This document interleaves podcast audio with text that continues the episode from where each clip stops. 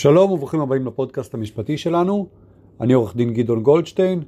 הערה קטנה לפני שנתחיל, אין באמור בפודקאסט הזה כדי להוות ייעוץ משפטי, חוות דעת או תחליף לייעוץ משפטי אצל עורך דין.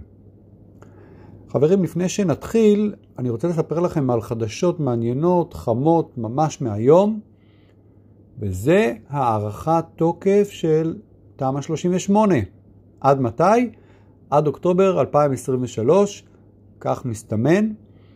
דיברנו בפודקאסטים קודמים אחרים על התחדשות עירונית, על תמ"א 38, דיברנו על כך שההוראות של תמ"א 38 אה, יפקע תוקפן באוקטובר 2022 והוצאו חלופות כאשר דיברנו גם על הבעייתיות עם חלק מהחלופות, על כך שהן אה, לא בשלות אולי, ועל אה, הנושא של התחדשות עירונית שהיא עדיין צורך מהותי, קיומי במדינת ישראל, בין אם ממ"דים לצורך אה, הגנה מפני אה, התקפות או אירועים ביטחוניים כאלה ואחרים, ובין אם חיזוק מפני רעידות אדמה, ובין אם לפתור בעיות של צפיפות ומבנים ישנים וצורך אמיתי בהתחדשות עירונית בשכונות ובערים.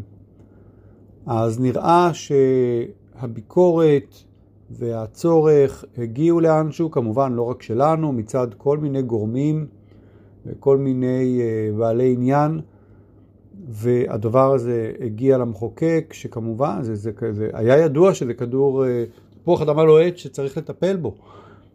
הגיע למחוקק ואנחנו עומדים כנראה בפני חדשות מרעישות, הארכת תוכנית תמ"א 38 עד לאוקטובר 2023, כלומר שנה נוספת. יכול להיות שגם התוכנית החדשה תאפשר אה, שינויים של התוכנית, התאמות כדי שניתן יהיה לכלול זכויות ולשכנע יזמים להיכנס לפרויקטים שעד עכשיו היו פחות כדאיים במטרה באמת לאפשר התחדשות עירונית לאותם פרויקטים שעד היום לא נגעו בהם בגלל היעדר כדאיות כלכלית או בעיות כאלה ואחרות. עכשיו לנושא הפודקאסט שלנו היום, משהו מעניין, פיצוי בגין עוגמת נפש. אז אני רוצה להגיד לכם כמה מילים על משהו, על איזושהי שאלה שחוזרת על עצמה די הרבה פעמים אצל לקוחות שמתעניינים בהגשת תביעה, או אצל לקוחות שכבר הגישו נגדם תביעה. כי בחלק די נכבד מהמקרים, הלקוחות שמגישים תביעה באמת מרגישים את זה לאחר שהם מרגישים גם באיזשהו מקום פגיעה אישית. גם אם מדובר בחברה, זו חברה שלהם, ומרגישים באופן אישי שהם נפגעו, ומבקשים להוסיף פיצוי עבור עוגמת הנפש. עכשיו, אני ממש לא מזלזל בעוגמת הנפש שבאמת נגרמת ללקוחות. אני באמת חושב שזה אולי אחד מהמניעים הכי חזקים שבגללם אנשים מגישים תביעות מלכתחילה. אבל אנחנו בשיטת המשפט והנוהג בישראל פועלים באופן שונה ממה שאנחנו מכירים, למשל מסדרות אה, אמריקאיות. כי שם אנחנו נחשפים לנושא של עוגמת נפש באופן חזק, סדרות, סרטים. הנושא של עוגמת נפש אה, במשפט האמריקאי הוא שונה והוא חזק יותר. בארץ זה הרבה יותר מוקטן, והרבה יותר אה, בשוליים, כמעט ולא רואים את זה, בטח ובטח כשמדברים על תביעות סביב עניינים מסחריים, סביב עניינים עסקיים. פשוט בתי המשפט ממעטים, אם בכלל, לפסוק פיצוי בגין עוגמת נפש. אגב, כשאנחנו מדברים על פיצוי בגין עוגמת נפש, המונח או הדיבור הוא על פיצוי בגין נזק לא ממוני. אז אמרנו, בתי המשפט בארץ נוקטים במה שנקרא גישה מצמצמת, ואני כן אסתייג ואומר שיש בדיני הנזיקין הישראלים פסיקה בגין עוגמת נפש, אבל אנחנו בפודקאסט הזה יותר מדברים על סכסוכים אזרחיים שהאופי שלהם הוא עסקי או מסחרי, ולכן שם זה נדיר עד מאוד. אני כן אציין עוד עובדה אחד החריגים בפסיקה לאותה מגמה המצמצמת לפיצויים בגין עוגמת נפש הוא בתביעות שעניינם הוא ליקויי בנייה. עכשיו, כשאנחנו מדברים על פיצויים בגין דוגמת נפש, אחת ההוראות החוקיות שעוסקות בזה היא חוק החוזים תרופות בגין הפרת חוזה, ושם סעיף 13 אומר כך: גרמה הפרת החוזה נזק שאינו נזק ממון, רשאי בית המשפט לפסוק פיצויים בעד נזק זה בשיעור שיראה לו בנסיבות העניין. כלומר, הסעיף מותיר לשיקול דעת בית המשפט לפסוק מהם הפיצויים הראויים בגין אותו נזק שהוא אינו נזק ממוני כתוצאה מהפרת החוזה.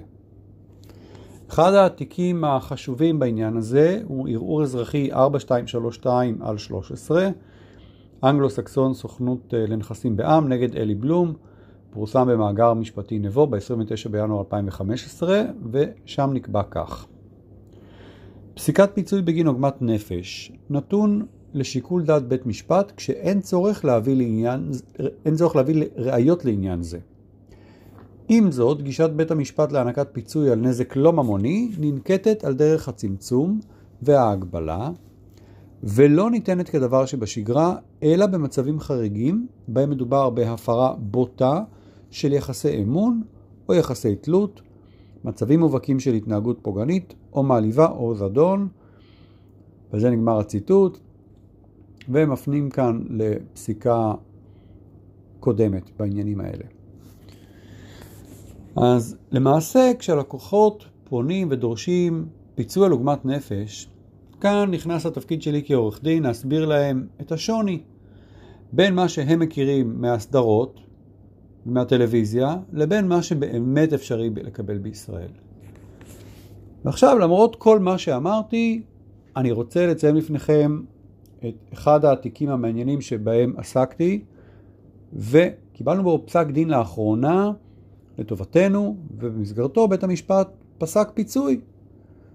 וחלק מהפיצוי שנפסק הוא גם פיצוי, שימו לב, בגין עוגמת נפש לבעלי המניות של החברה, שהיא אותן, היא אחת מהתובעים מבין כלל התובעים בתיק, ומה שמעניין הוא השיעור הגבוה יחסית של הפיצוי בגין עוגמת נפש.